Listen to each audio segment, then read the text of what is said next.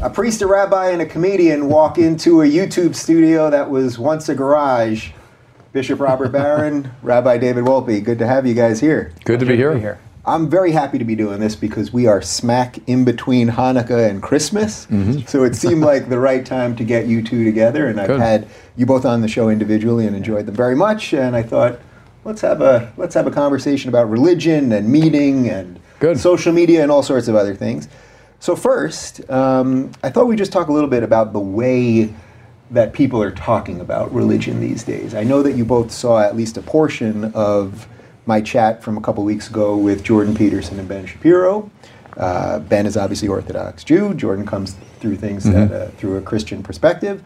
The idea, though, that the average people out there aren't necessarily getting the messages that you guys talk about in the traditional way, and that they're getting them through YouTube videos and podcasts and things like that. What do you make of that? You know, I'm pretty good with it, actually. I think it's a sign of our time, and it's the way people communicate. And so those two gentlemen have found a way, you know, as you have, to use the social media very creatively. And if they can communicate some of the truth of religion, why not?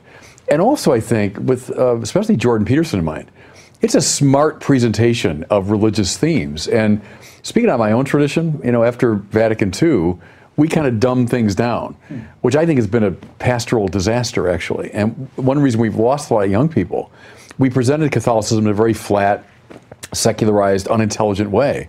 And Jordan Peterson is presenting, you know, at least a version of religion, a version of biblical interpretation in a very compelling, very intelligent way. And look how young people are responding to it like mad.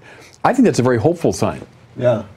What do you think? I think that the twist is that, you know, we were talking right before the show started about people that have debated. And the Harrises to some extent, but much more the Hitchens of blessed memory, and others would take religion, Richard Dawkins, and say it is this collection of ridiculous dogmas and nothing worthwhile, and anything that is worthwhile in it, we have in the secular world better. And the counter-argument used to be, well, you don't necessarily have to buy all of religion to realize that the themes are deep and complicated and inspiring and beautiful, and I think that they're being framed that way. I mean, I don't know, I'm not sure you know, I'm not sure he knows what exactly Peterson's religious commitment is, but one thing that is clear is that he and many of the people who listen to him and follow him take religious themes, ideas, and sometimes even scriptural stories as indicative of something deeper about the nature of the world. If you like supporting small businesses and unique products, then let me tell you about a company that'll embrace you as much as you embrace them. Datsusara is a small business that makes an innovative line of bags, clothing, and accessories from hemp fabrics. Their name comes from a Japanese phrase that embodies the spirit of freeing yourself to find your true path. Their backpacks will fit all of your needs with highly functional styles and naturally antimicrobial, breathable hemp fabric that won't get nasty or moldy. Datsusara bags are not your typical hippie hemp gear. Lesser bags break. A Datsusara bag comes with a 3-year warranty. You'll find a wide variety of products from bags, clothing, and accessories for your whole family. Datsusara truly cares about your path, free speech, and the pursuit of the best ideas to benefit all, which is exactly why they support the Rubin Report. Head on over to dsgear.com and use promo code Rubin for 10% off any order. That's dsgear.com and use the promo code Rubin for 10% off any order. And now back to the show. Do you think that's enough? I mean, as... Enough for what? Enough for just a human, not just someone that's publicly talking about this, but is that rich enough to just take the themes and the stories without perhaps some of the... My principal concern as somebody who's associated with institutional religion, which is like anathema to many people, is when someone tells me, for example, that they are spiritual but not religious, what I always want to say to them is, how much do you give to charity? Because to have your own life enriched but for it not to be expressed in conduct is not enough. So the question that I would always have is, in what way does it influence the way you treat other human beings? How charitable you are, whether you're part of a community and you both take from that community but also contribute to it. If it does all of those things, then I'm much more persuaded that it's effective. If all it does is get you to attend a lecture, read a book, and feel like you've been elevated, then it's not enough. Yeah. I suspect you probably agree with the premise there.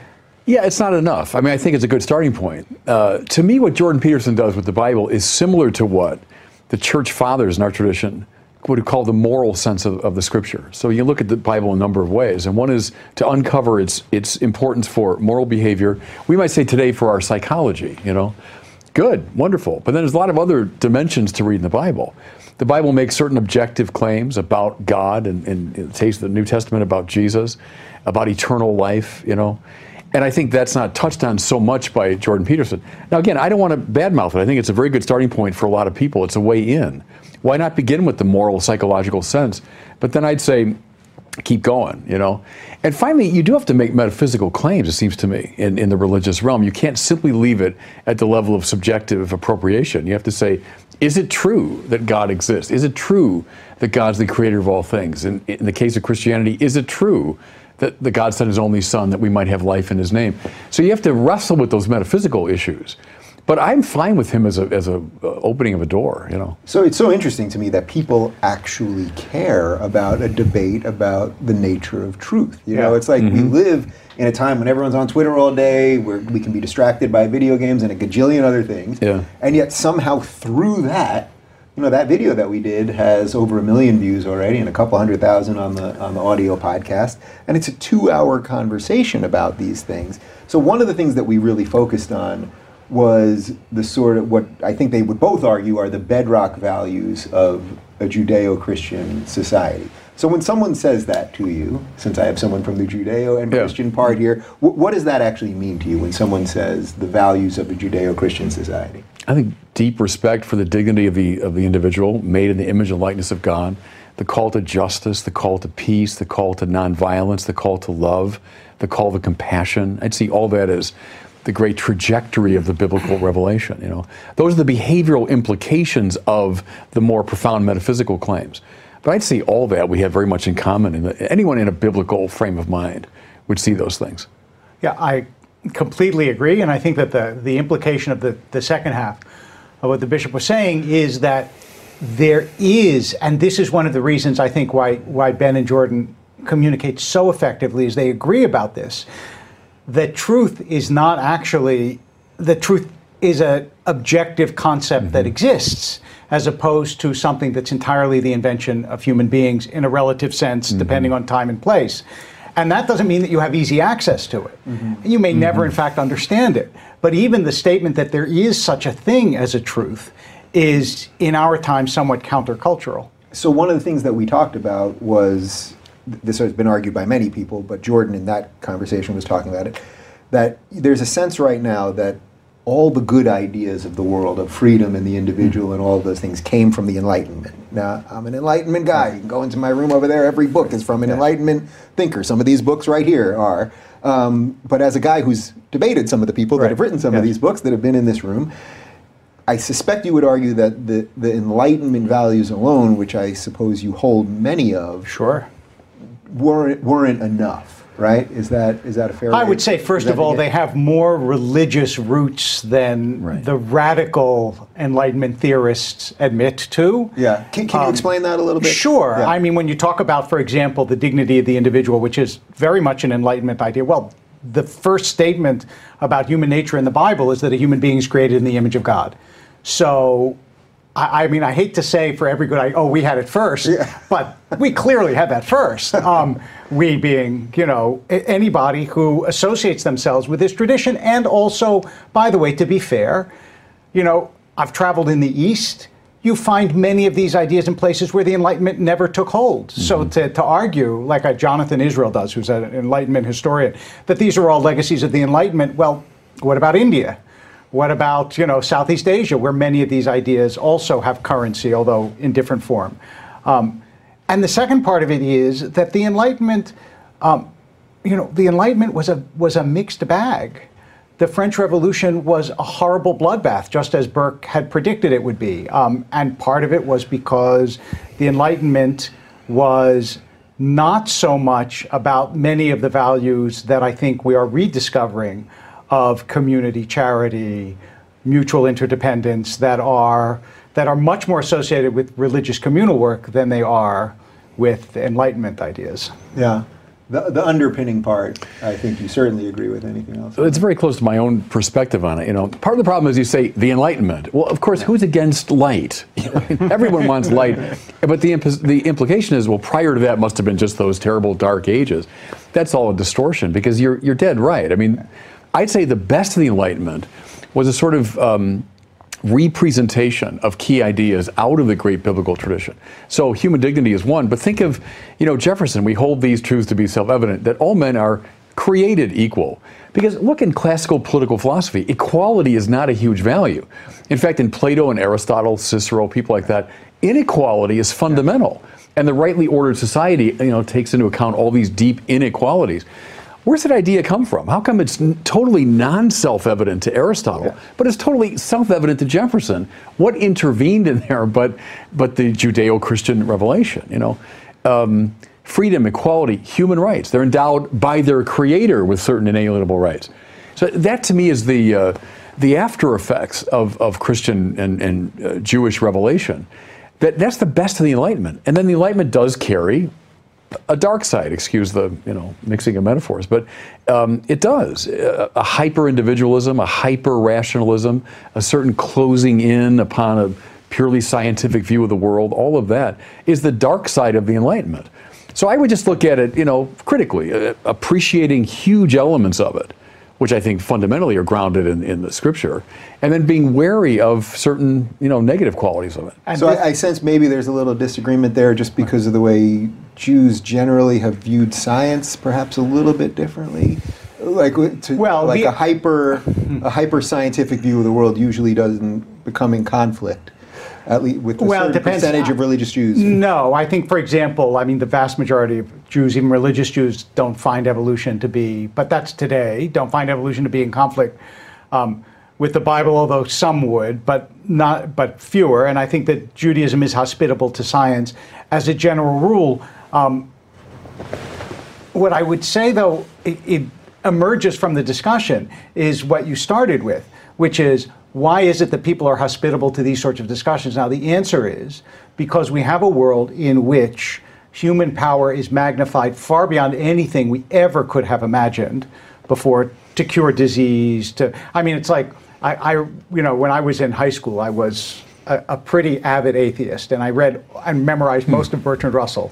And I remember Russell writing in one of his books, people used to say that faith moved mountains and no one believed it. Now they say the atom bomb moves mountains and everyone believes it.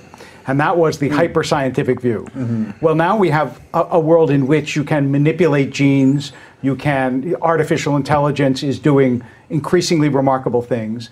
And I think people are recognizing, not only recognizing, but they're feeling on a gut level, if we don't know what our first principles are, this genie out of the bottle is going to destroy us. So you don't fear a hyper-scientific world as long as it comes within the context of... I fear, like every person, I almost want to rope in every thoughtful person. I fear our information outrunning our wisdom, yes. Yeah. But as long as it doesn't, then I don't fear it. And that's closely my own view about scientism. I'm all in favor of the sciences. And I always try to celebrate the fact that, you know, Georges Lemaître, a priest, formulated the Big Bang theory of cosmic origins. I mean, so the myth that the Catholic Church stands against the sciences is just that, it's a myth. And Mendel. Yeah, right. I mean, there's so many people. Yeah. Copernicus himself, you know. But scientism is the reduction of all knowledge to the scientific form of knowledge. And that is a dark side of the Enlightenment. If you say that's the sum total of what we can know legitimately, we know through the scientific method, when in fact, literature, the Bible, drama, poetry, philosophy, all that is a bearer of wisdom, but it's not scientific. But I find dealing with the young people today, scientism is rampant. So the binary option is science or nonsense. Religion, clearly not science, therefore, now read Hitchens, Dawkins, and company. You find that binary choice. So I want to fight in favor of other ways of knowing that are not scientific. Do you both sense that the resurgence of these ideas and the starvation to just hear people talk about these things, honestly, is also sort of a failure of the secular world? I asked Ben and Jordan this, and I hate the question because I believe so much in the secular world, and I love secular ideas that free us and all of these things.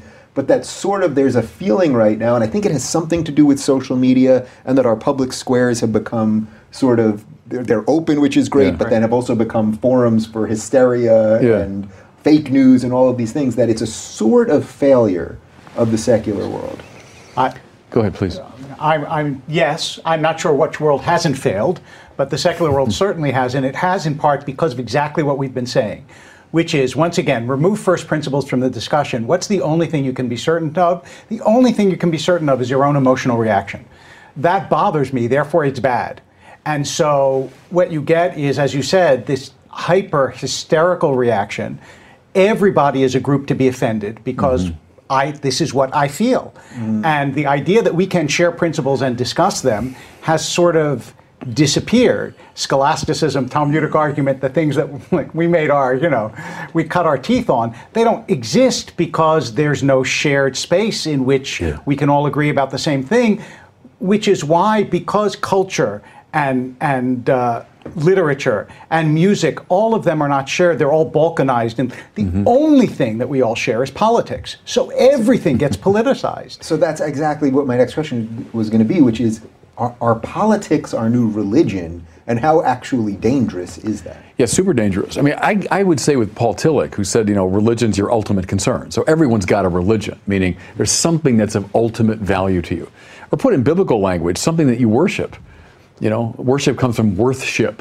What's of highest worth to you?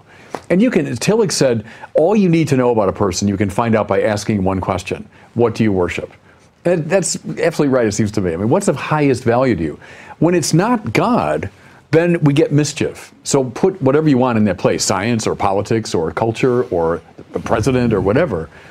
Trouble. Bible calls it idolatry, by the way, So that diagnosis is still altogether valid. And yes, if politics becomes your ultimate concern, that's going to be bad for you, for everyone in the conversation, and for politics. Politics will become corrupt, Well, that sort of explains the political situation we're in right now. It does in many ways, right. And so that's the trouble, see, with a secularism that creates what Charles Taylor called the buffered self, right? The self that's in this little self-contained place, buffered from any contact with the transcendent. That becomes suffocating. And there's another shadow side, if you want, of a hyper-rationalistic view of the world. There's something to be said for sleeping like a baby, especially when you don't. You might have trouble falling asleep or waking up sore and achy or hot and sweaty. Well, what would you do to sleep like a baby? Get the Purple mattress. It's totally comfortable and it stays nice and cool at night. It's different than anything you've ever felt before, and you'll get the best sleep you've ever had. If you're struggling to get a good night's sleep, you've got to try a Purple mattress. The Purple material feels unique because it's both firm and soft at the same time, so it keeps everything supported while still feeling really comfortable. Plus, it's breathable, so it sleeps cool. You're going to love Purple, and right now my listeners will get a free Purple pillow with the purchase of a mattress. That's in addition to the great free gifts that they're offering site-wide. Just text Reuben to 474747. The only way to get this free pillow is to text Reuben to 474747. That's RUBIN to 474747. Message and data rates may apply, and now back to the show.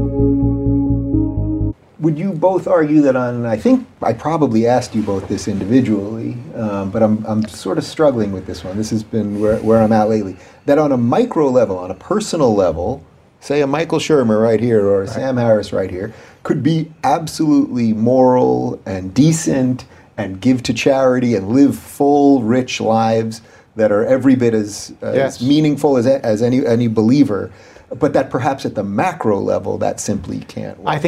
I mean, Sam is a good example. Sam takes his morality extremely seriously, as you know. And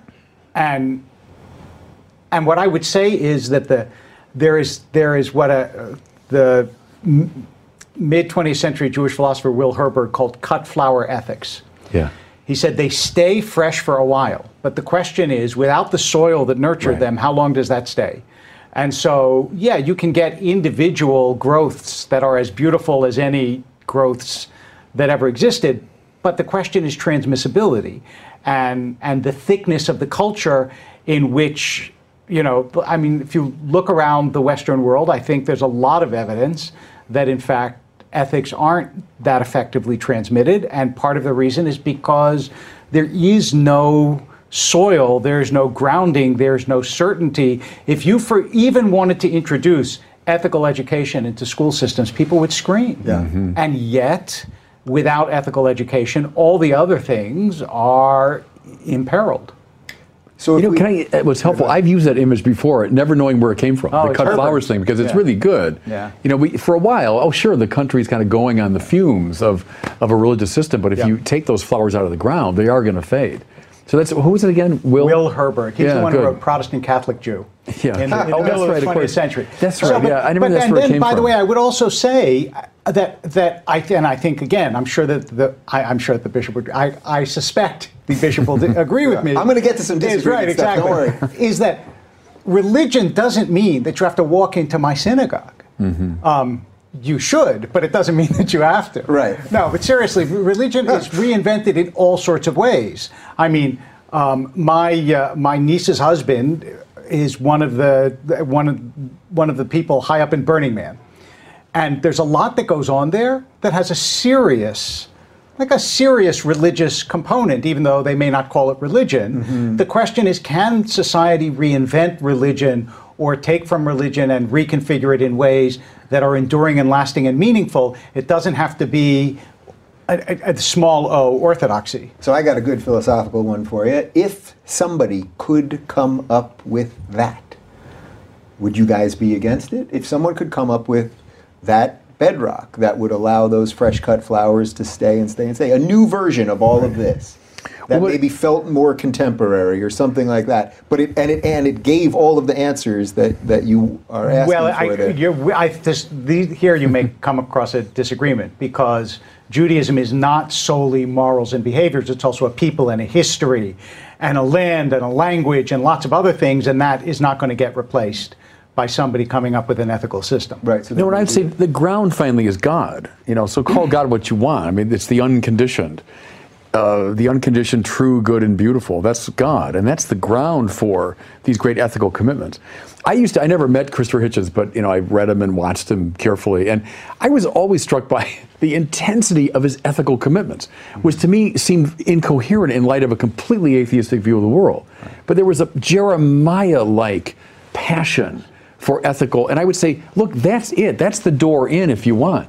You could do cosmological type arguments, which had very little traction with Hitchens, but my way in for him was follow your own ethical passion. You're gonna come finally to what I mean by God, which is the unconditioned good. You don't want just any old justice. You want justice all the time. You want justice in every way. You want justice to fill the whole earth, you know?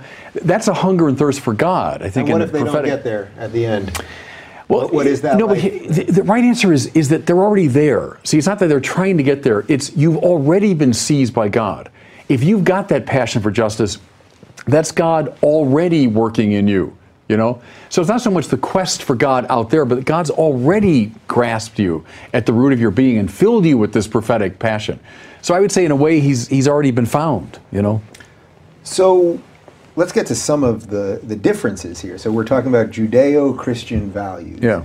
But those are not exactly the same thing. So what, maybe each of you could pick perhaps one thing. Now I guess Judaism came first, not I guess, but Judaism did come first. I'll give you a big one. Older brothers in the faith. Yeah. Christianity differ, which is in vicarious atonement. In the Jewish tradition, if you don't make reparations to the person whom you've hurt, God can't forgive you. That's a big difference. I mean, and this was illustrated most famously, not exclusively, but most famously, when one of the prosecutors at Nuremberg asked the priest, does that mean that if, say, Eichmann repented on his deathbed and accepted Jesus, he would be forgiven and saved, but Anne Frank would go to hell? And the priest said, that's the mystery of grace. That's a difference. If I were to name a difference, it's Christ is the difference.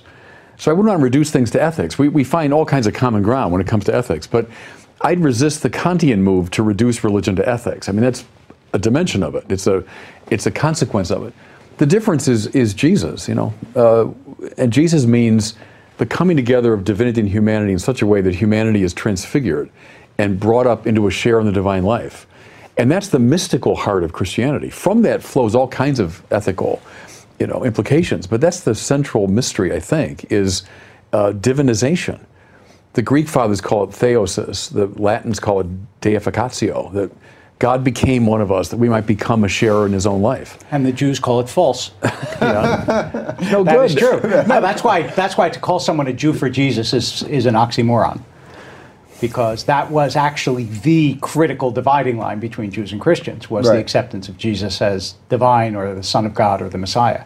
So what do you see, sort of wrong isn't the right term, but what do you see as conflicting with your values? Or conflicting with Jewish values? So first of all, a human being doesn't become God in the Jewish tradition. God is transcendent and immanent, but always intangible. That does not take human form, never took human form. Also, even though Christianity talks about 3 in 1 and 1 in 3, I remember when I was in high school and we had a Baptist preacher come to our high school and told us, you seem like nice boys and girls, but you're all going to hell. And I asked him, I said, well, if something is perfect, it doesn't need anything added to it. So is the Father perfect? And he said, yes. And I said, we're done, right? We're done. We don't need anything else. Yeah. That's been the Jewish view. But I also want to say, this is an argument that has gone on for thousands of years, and every now and then I'll get someone on my Facebook and say, "What about this verse?" And I'll think, "Really? Yeah, really." Well, that's why it almost feels a little silly for me to frame a question like that. Yeah. But I know that people watching don't want you guys to sit here and sort of agree on everything, even though you disagree on the margins, or you just are people of different faith, and that's just fine. But I think there's always like this feeling of like, unless there's some core thing that is not argued about, that we're missing something. Oh no, I like Relitz's argument, and to do it publicly is a good thing. Yeah. And like I found it, I've been involved in many... Well, we're putting this on YouTube, and the commenters are very kind. Oh, believe me, I know about YouTube commentators. But I've been involved in a lot of Catholic-Jewish dialogues over the years. We hardly ever mention the J word, by which I mean Jesus. Right. So we tend to say, it's great that we're nice to each other, and we've overcome these old animosities, and we stand for the great ethical principles, which is great and true, and I'd never, ever want to go back behind it. But I would say, well, now what about Jesus? Let's talk about Jesus. And then people get very squirrely. Now, I certainly understand, given our rather regrettable history on this thing, that we're always worried about religious violence. I get it. At the same time, I think it's a desideratum that we'd find a way to have a respectful and nonviolent argument. Because I think argument's a good thing. And as you say, quite rightly, that it doesn't bother me. The rabbinic tradition, the scholastic tradition, they love arguments. Yes. Thomas Aquinas, argues with everybody. Right. There's something very Talmudic about Thomas Aquinas. And I think that's a great thing that we need to recover. There's something very urban about Aquinas. Theology had moved out of the monasteries into the cities, into places like Paris. And there was a lot of different points of view and people shouting things from the floor. And his writings reflect that lively sort of conversation. I like that. I think that's a healthy thing, Yeah. Well, I think that partly explains what's happening on YouTube these days with conversation. That's what brought you guys here. People. And the fascination with religion. Now, it's often done poorly, God knows. There's people often just sharing a lot of, strong feelings. But I like the fact there's obviously great interest in religion. Yeah. So I thought this would be interesting. I know you can't obviously tell me what the people of your congregation are coming to you with privately. But I wonder if there's general trends that maybe are the same or different that you both are hearing about. So I wonder if you could sort of tell me just a general trend of the type of things that people are struggling with right now. Sure, I would say... And have you seen that change, let's say, over 20 years? I would say increasingly the trend is finding a partner, being lonely. I think there is, I think we are, he wrote, I don't know how many years ago, Putnam wrote the book Bowling Alone. But I think we're bowling alone more and more and more. Yeah. And the more effective technology becomes, the more we can insulate ourselves and cocoon ourselves against it, against the world. You can, order your food in and you can watch whatever you want. And yet there is this deep human desire for connection. The problem is the connection takes work and it takes effort. And so in some ways we're becoming a less effortful society and therefore a lonelier society. I get a lot of that. And then there are all the range of human problems, family problems, marriage problems, and meaning problems. I think there is a sense in which, just like all the commandments could be reduced to do not steal, because all of them are a form of stealing in one way or another, all human problems can be reduced to I don't have meaning, because Other people give you meaning, community gives you meaning, a good job gives you meaning, a spouse that loves you. I mean, you know, meaning is sort of, it's the ground, it's the Tillichian ground of being that we're all looking for. Yeah. Yeah. What about for you with sort of trends that people are coming to? Yeah, what I would find both in my ministry as bishop, but also kind of the online work that I do in evangelization is the meaning thing, because the stats are all showing, you know, when I was a kid back in the 70s, about 3% of our country would have said, I have no religion. I mean, 97% of the country would have said, I'm religious. Now, maybe not ardently so, but 97% had a religious affiliation. Now it's 25%. Among young people, it's 40%. Among young Catholics, so 30 and younger, it's 50%. Now say I have no religion. And that expresses itself as a very deep hunger and alienation. And I sense that all the time. People want truth, they want meaning, they want religious purpose. But it's the cut flowers thing, that more and more they're losing contact with the sources of that. And it's causing enormous existential suffering. The Pope has talked about the existential margins. I like that, you know. The church goes out to the margins, he says, I mean, economic and political margins. But he also named the existential margins, people that are cut off from God. And I find that all the time, more than when I started 30-some years ago. But also I wonder what you think about the fact that that's true here, and it's true, certainly true for Jews here. I mean, there's no difference. But elsewhere in the world, that's not true. Yeah. There are parts of the world where religious affiliation is exploded. That's right. In the West, it's true. Right, exactly. But in the West, it isn't. Right. So what's the pivot? What's the difference? Well, in some ways, you know, it's from modernity to postmodernity. You might say that shadow of the Enlightenment finding more and more expression. You know, if a hyper-rationalism, a scientistic view of the world, the buffered self, if all that is taking more and more root in people's psyches, that's going to happen. You know, the alienation will be deeper. As you say, a lot of other societies around the world, religion is still very strong and growing. But yeah, I think in the West, it's the after effects of modernity and probably postmodernity. So I want to bring in Aldous Huxley here. Yeah. I would love to have Aldous Huxley here. That would be too bad. Whichever one of you can pull off that trail. Yeah, I'll let you do that. Well, he died in Ojai, so it wasn't that. So if we're going to summon him, he doesn't have that far to go. But no, in Brave New World, which I have to say I think about all the time as I read about China. Yeah, they're instituting these policies. They're instituting these policies that increase authoritarianism, but they're satisfying the basic needs that people have. I think that increasingly, as you satisfy certain basic needs that people have, they will give up on everything else that they don't absolutely have to have. So, I mean, this is why there's that great speech in Brave New World where he says, I want God, I want sin, I want messiness, I want unhappiness. People are opting out of that, because the truth is, when people come to a synagogue or to a church, and they say, you know, it's so hard, and the place is too political. Too political, by the way, always means I didn't get what I wanted. That's what political always means. Nobody gets what they want and says it's too political. Right, exactly. What they're saying is the friction of dealing with other human beings in uncomfortable ways is something I don't have to put up with, so I won't. I'll text instead of call. You know, when all of us were younger, they used to say about a telephone that it gave you intimacy without danger, because you could talk on the phone, but you didn't have to face the person. Yeah. Now it's like multiplied many times. Texting gives you, there is actually danger, but not the kind of danger of facing someone.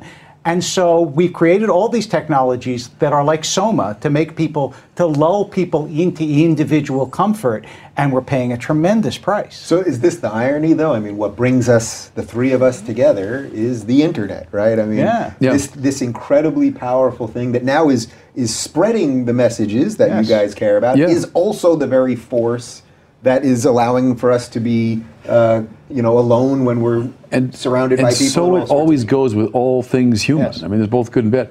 And you mentioned Huxley. I'll mention Teilhard de Chardin, you know, the great Jesuit scientist, theologian. But he talked about the noosphere. He dreamed of this next stage of evolution, where the whole planet would be connected through a sort of brain-like structure. And it seemed so fantastic back in the 1950s. Well, it's happened.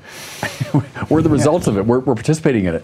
And there's something beautiful about that. He dreamed of the sense of connection that we're going to have. And we do have that. I mean, I want to stress the positive side of internet and social media and all that stuff. It's terrific in many ways. But like all things human, and biblical people know that, it's going to go bad, you know? in time, sin is going to reassert itself, and the thing will be corrupted in some ways. But the positive remains, and I love that. I love the noosphere. I think it's a positive development. Yeah, it's interesting because, so I've had, obviously, you both on individually. We both got into hot water from different communities online after we chatted, because I had you on, and I had people, say, on the left who were angry that I even sat down with the bishop. Yeah, right. Like, hey, I sat down with the bishop, and you told me church doctrine, and then told me a little bit about your personal feelings. And people were just annoyed that I even sat down with you in the first place. You got into a lot of hot water because you said something to the effect of your head and your heart not being at exactly the same place with this.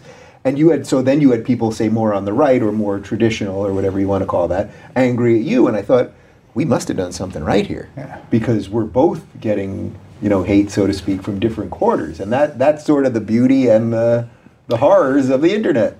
Yeah, and I mean, I've sensed it from the very beginning when I started doing work on YouTube. And as I say, I didn't even know you could comment. I was that naive about YouTube. I put things up there, and I'm just inundated with these negative comments because, you know, the vast majority of people, we all know, don't write in to say, gosh, I love your video. What a terrific video. God bless you. You guys. No, so 97%. Yeah, the outfit black really works on you. 97% are going after you. But I mean, now I'm used to it. And I like it because I get some traction.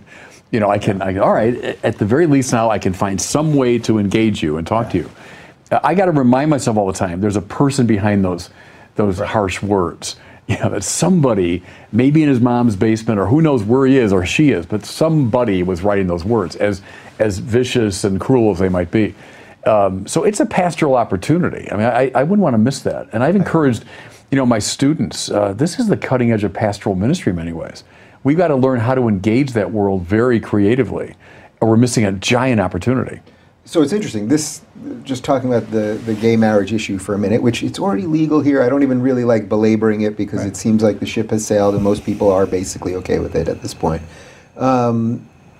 Jews sort of were ahead on this, generally speaking. I think generally speaking, I think, or at least secular Jews, right? Not Orthodox generally speaking, Jews. Right. Yeah. You had a little bit of an insurrection in your own temple when you took a position pro-gay marriage. So what is the, well, what is it? Is it about the history of Jews being the other, or something else that allow Jews generally to evolve on social issues a little bit? So this is a really interesting question about why Jews tend to be, I mean, 80% of Jews find themselves on the left of the political spectrum. That has shifted somewhat in the last, I don't know, 20, 30 years. But it's still true, and there's been a lot of diagnosis about why that is, whether it's lamentation from the right or cheering from the left. Right. I think I know a little bit about this. Right, exactly. Yeah. So I think that there is a lot of discussion in society right now is about the perception of the other. And I think Jews have an instinctive otherness. There's a phrase in the Bible that uses the word ger toshav, which means a resident alien. And a classic commentary on it says, this is how you should always feel in the world, like you're both resident and alien. And I think that's been the Jewish historical experience. They always felt like they didn't entirely belong. Hey, I want to tell you about an amazing service called Zeal. They offer professional in-home massages at your door in an hour. After a long day at work or a tense holiday weekend, Zeal is the perfect way to de-stress. You don't have to go all the way to the spa or sit around with a bunch of strangers at the gym. With Zeal, you get a professional massage in the privacy of your own home. Just open the Zeal app and choose your favorite massage style. You can pick from Swedish, deep tissue, sports, prenatal, or sleep massage. An hour later, a licensed massage therapist shows up at your door. They even bring their own massage table, so it's like the spa has come right to you. The best part is tip is included, so you don't have to dig around for cash when you're done. Just rinse off in your own shower and get back to your day or head straight to bed. Download the Zeal app and use promo code RUBEN for $25 off your first massage. Zeal, wellness on the way. That's Zeal, Z-E-E-L. Now back to the show. So when they see someone else who doesn't entirely belong, there's an instinctive sympathy that gets played out that way. And I think that is still true for most Jews, and even Jews on who would find themselves on the right in this would still say that they have that instinctive sympathy. It expresses itself in different ways. So that, now I'm Jewish, so that rings very true to me. does that, so Christianity, which has been more of a majority religion, let's say, you wouldn't inherently feel that. Do you think that that has a little bit to do with it? Well, no, I think there's a tension. What you're talking about, you know, is obviously a deeply biblical intuition about compassion for the other, and especially for someone on the margins. Of all that's there, I think, and Catholic teaching reflects that, the deep compassion for everybody. At the same time, the natural law tradition that comes up not just out of Greek philosophy, but out of biblical sources, and the nature of marriage and the integrity of the sexual act, et cetera, et cetera. I mean, all that is deeply biblical in its origins. It's supported by the philosophical tradition. And let's face it, there was a consensus of the peoples up until about 25 years ago that this was the right way to understand marriage, sexuality. So I mean, I wouldn't want to, you know, characterize the church's position as somehow retrograde or we're so behind the times.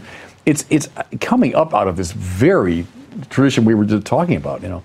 So I'd make that distinction between defending the integrity of marriage, classically defined, and reaching out with love and compassion and nonviolence and welcome to everybody. You know, I think that's the place the church wants to find us. So here's a hard and perhaps unpopular thing to say, but you're exactly right that it was only in the 1980s that Andrew Sullivan wrote about gay marriage. Mm-hmm. I mean, it's very recent.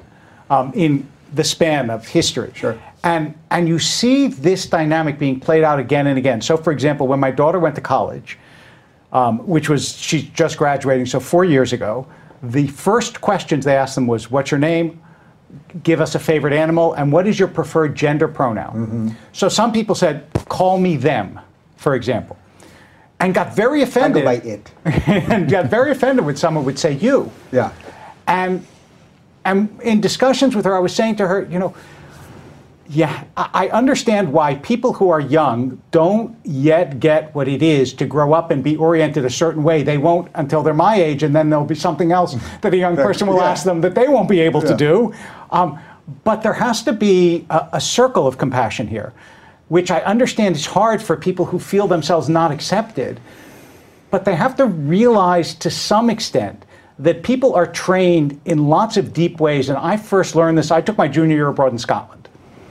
And there was this guy who made a really, didn't know I was Jewish, made a really anti-Semitic remark. So I started to talk to him. I did exactly what you said. Time was not a pastor, but I took it as an opportunity. And after several discussions, he said to me, you know, I worship my father. And my father always told me that Jews were terrible. And it's so hard for me to see them because I feel like I'm betraying my father. And it was the first time I really understood that you can be trained in such a way that it's hard to get out of, and that the victim, in quote, of your training has to have a certain amount of compassion for the time it takes for others to adjust. Oof, that's powerful. What are some of the other issues that people are coming to you about? Well, the one I sense the most, as I say, is this quest for God. I mean, it's a hunger and thirst for God. I would just use the most fundamental religious language I can find. People are dissatisfied with the goods of the world. And especially in the West, they have them in huge quantities. They have all the wealth and pleasure and power and honor they can get in many cases. And then they're desperately unhappy. And they want something which the world can't give. They want something the sciences can't give. They want something secularism can't give. And so, in a way, there is a great opportunity now, it seems to me, for religious people to, again, publicly reassert the great spiritual tradition. So how important is happiness? I was just going to say, did I get it? I was just going to say, and one of the things we have lost is the capacity to be creatively unhappy. Yeah. Because for most of human history, that wasn't what, I mean, the pursuit of happiness made most people did not assume that they had a right to be happy. And in fact, being unhappy was one of the wellsprings of creativity and art and literature and social movements and so on. And I think now, because our mechanisms for alleviating acute unhappiness are so good, both medically and socially, I think we've a little bit lost the capacity to be unhappy. So the Founding Fathers kind of burdened us with the pursuit to be happy, right? Like the pursuit of happiness. But you know what's interesting about that, to me, it's a very Enlightenment sort of thing, is Jefferson didn't define happiness. He said we have a right to pursue it according to our own, you know, will. Prior to that period, What preoccupied the minds of the great thinkers was, well, what is happiness? You know, so whether it's Aquinas or it's Cicero or it's Plato or it's Aristotle, they're deeply interested in what makes us happy. There's a shift at modernity that says, well, we don't really know what's going to make us happy, but you pursue it your way, you pursue it that way, and we have a right to do it. But I think that question still, it haunts the human heart. I mean, well, how important do you think the question is? It's the only question that finally matters. I mean, what's... Well, do you think that's more important than the question of meaning? It is the question of meaning. It is the question, the same thing. What makes me find, what gives me beatitudo? Now, that doesn't mean psychological contentment. I quite agree with you there. I mean, we're not going to get psychological contentment very often. And I think you're right that it's an engine of progress, the fact that we don't have psychological contentment. Beatitudo is the joy of the heart, or it's shalom, or it's this peace at the level of the soul that people want. I won't get it perfectly in this life. You know, I aspire to it perfectly in the life to come. But it's deep in me to want it.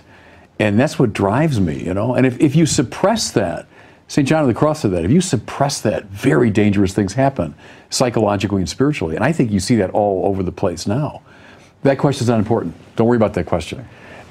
Seek wealth, pleasure, honor, power. Seek what scientists can tell you. But that's not going to satisfy the longing of the heart. And Shimon Peres, who was the president of Israel, prime minister briefly, said the great contribution of the Jews to the world was dissatisfaction. And if you think about it, I mean, if people, towards the end of their life, you ask them when they were happiest, it wasn't once they achieved the goal that they were, it's always on the way there. I mean, there is something about unhappiness that makes you happy, strange as it sounds. Right? Well, it gives you drive, I suppose. That's right, and those are the moments that you think of nostalgically. Yeah, but how important... So you said it's the same question. I think so. Meaning the pursuit of happiness and the pursuit of morality. Meaning. Of meaning. Yeah. Do you think that's the same question? Well, I wouldn't know. I wouldn't use the word happy. I would say the pursuit of meaning. I mean, you can be deeply troubled, pained, and you wouldn't call yourself happy, and yet you would say, "I'm where I'm supposed to be," and this is.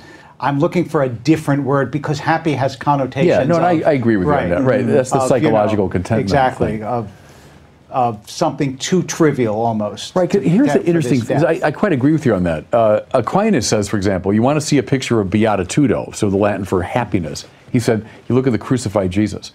Because Jesus on the cross, wealth, pleasure, honor, power, he's got none of them. None of them. They're all stripped away. But he's doing the will of his Father. And so he says, paradoxically, that's a picture of a happy man. Now, no psychological contentment whatsoever, on the contrary.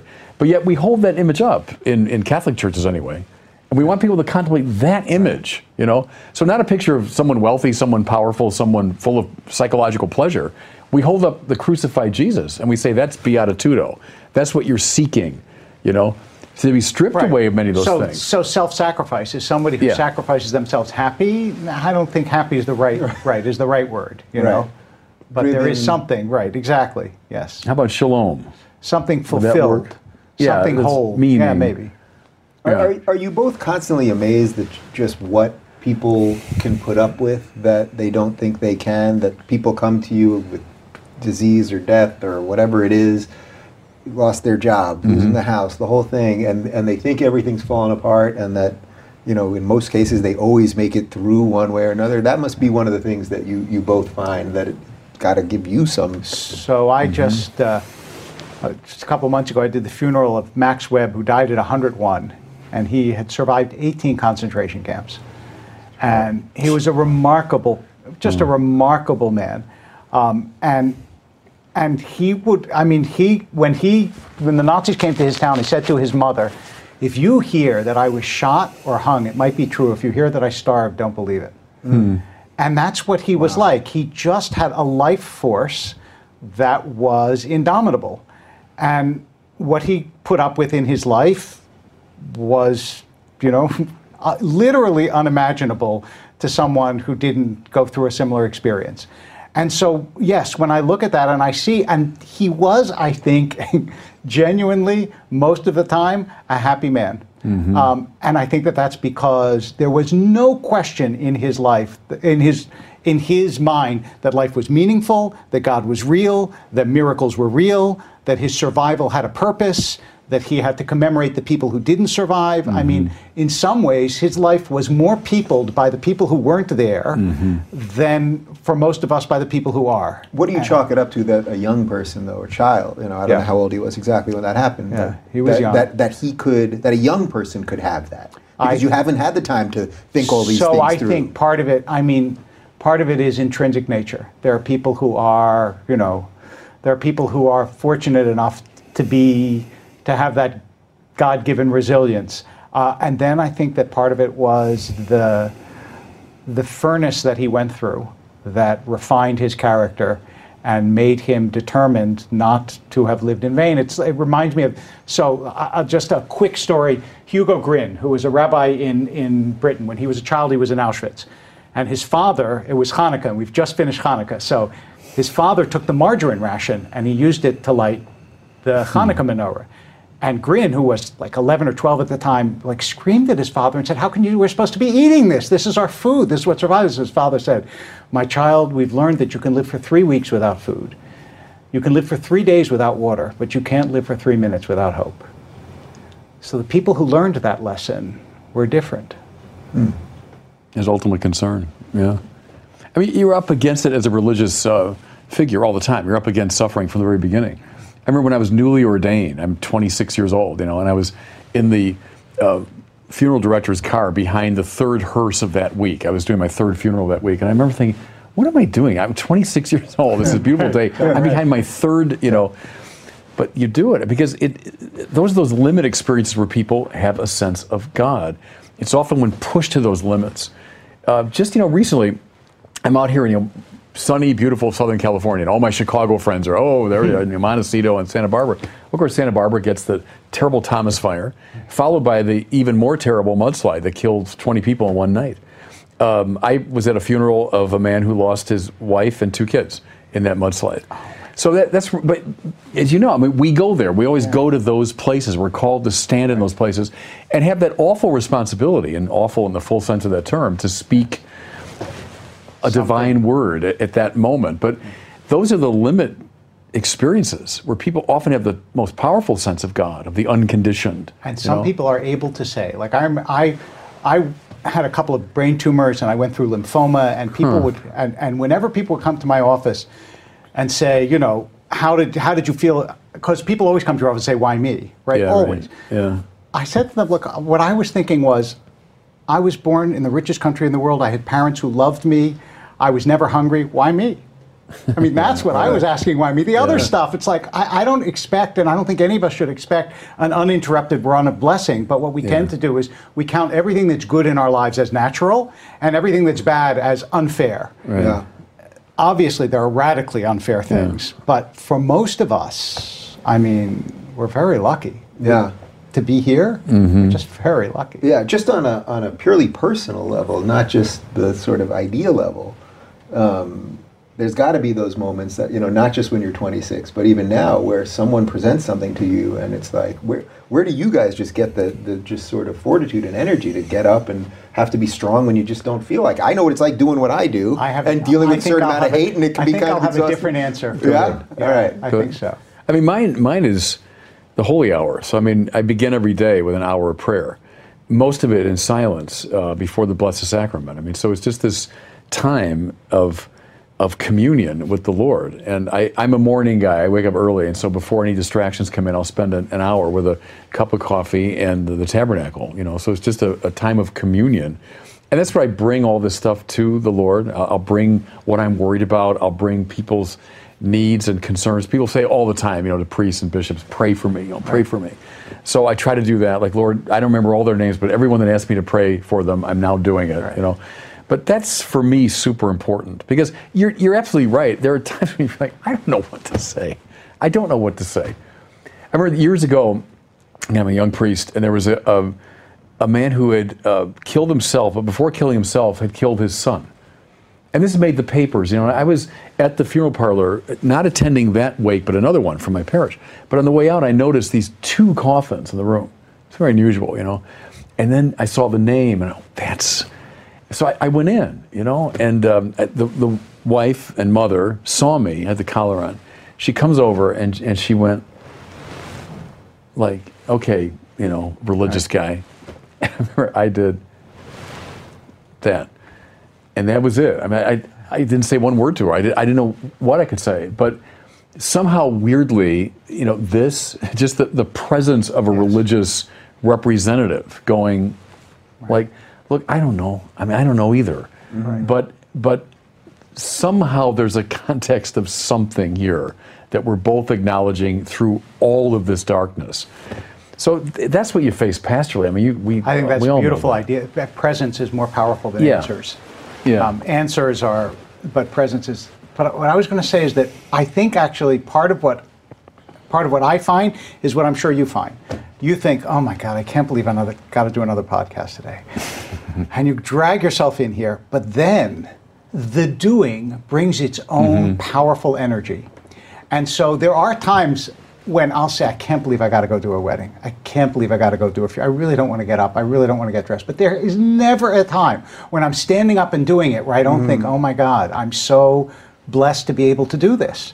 Because there is I'm a big advocate of what used to be called the James Lange theory of emotion, which is not that you feel something and then you do it, but you do something and the feelings will then rise and swell to fill the moment, and that's what happens. The one that comes to my mind is the Psalm. They go out full of tears, carrying seed for the sowing. They come back full of song, carrying the sheaves. Yeah.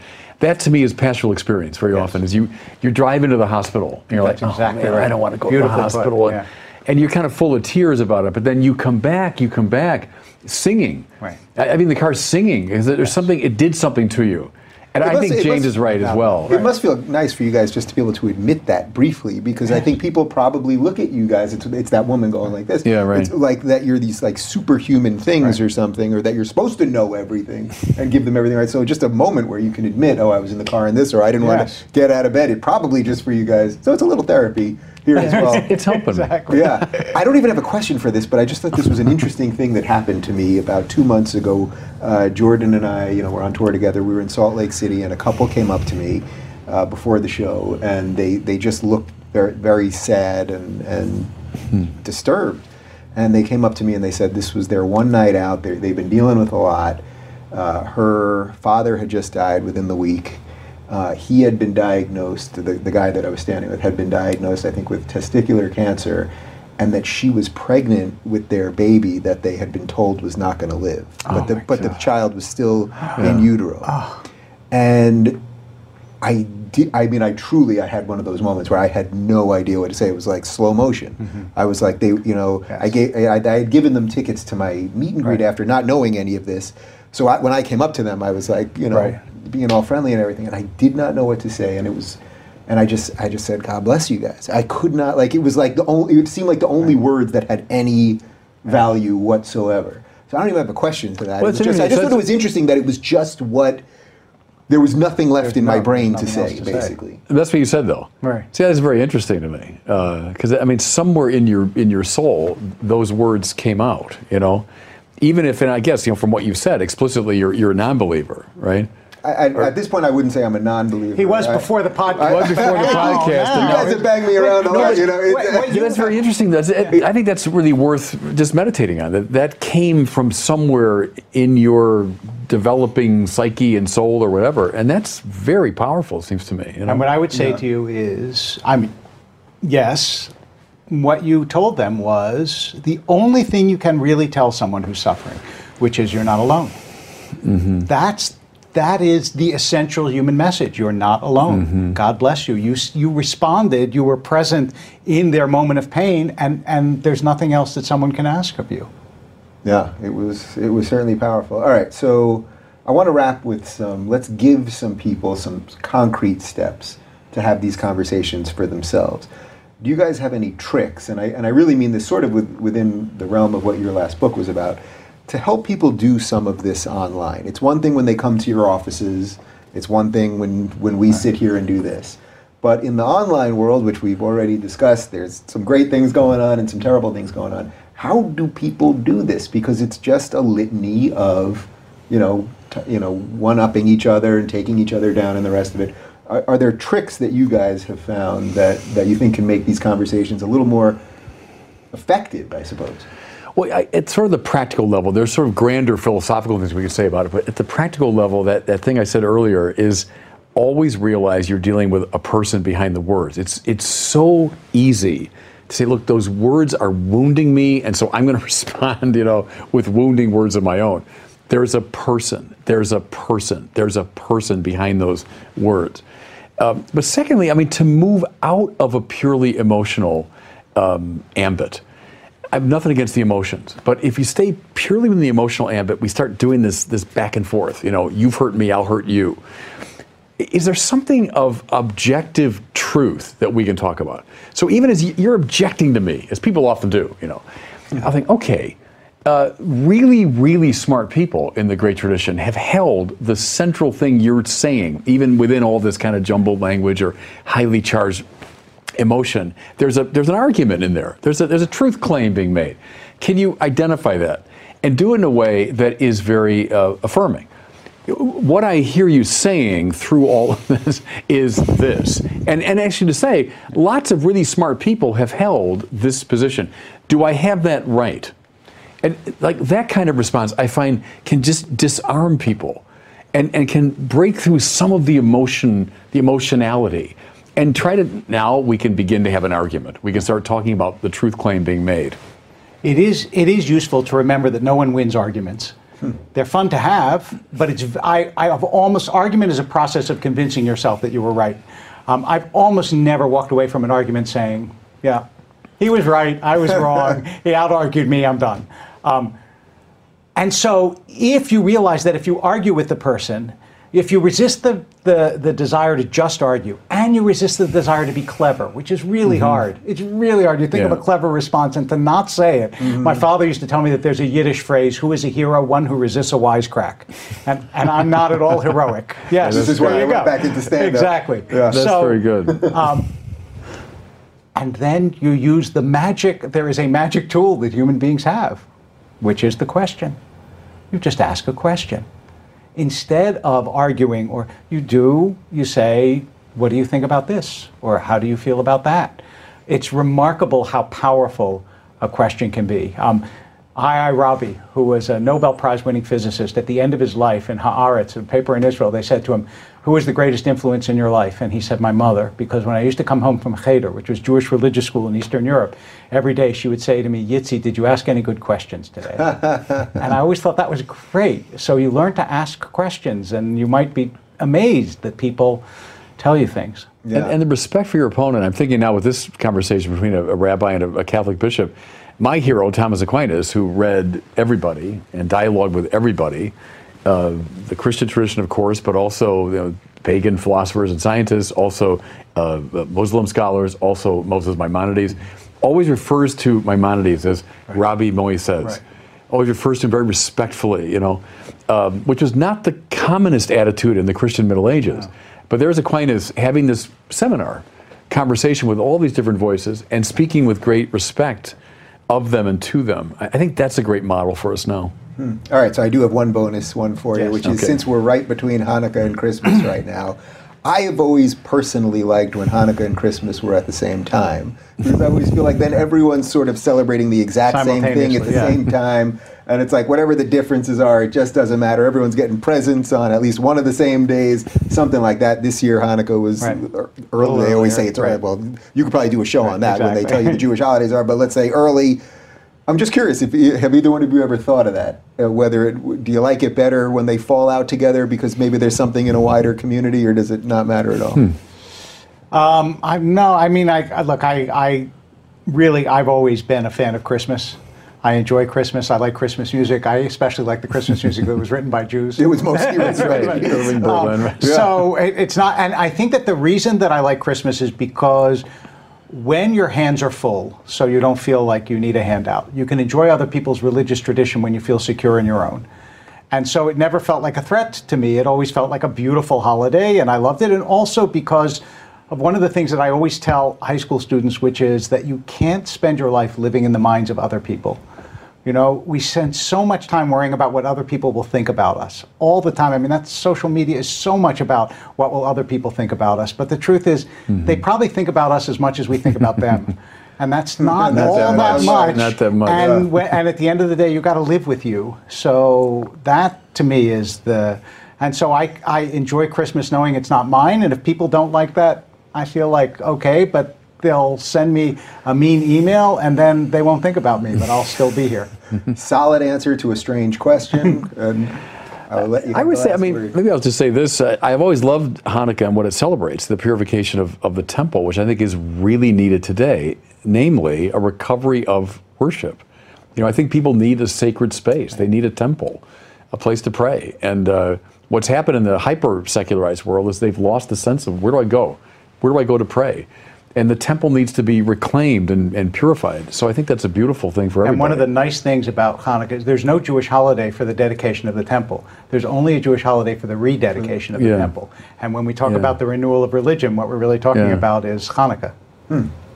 Well, gentlemen, it's been an absolute pleasure. I thank you guys for doing this tape. This is a busy season for you guys. It is, a little bit. But I hope when you guys were driving here, well, I hope when you were driving here, you were like, I don't have to do that. And you were, when you woke up this morning, were like, but now we go back carrying the sheet. Exactly. Yeah. There you go. Well, thank you so much. Thank you. We're going to link to your books down below and all that good stuff. Okay. And thank you guys for watching. And comment right down below. Maybe they'll read it. There you go.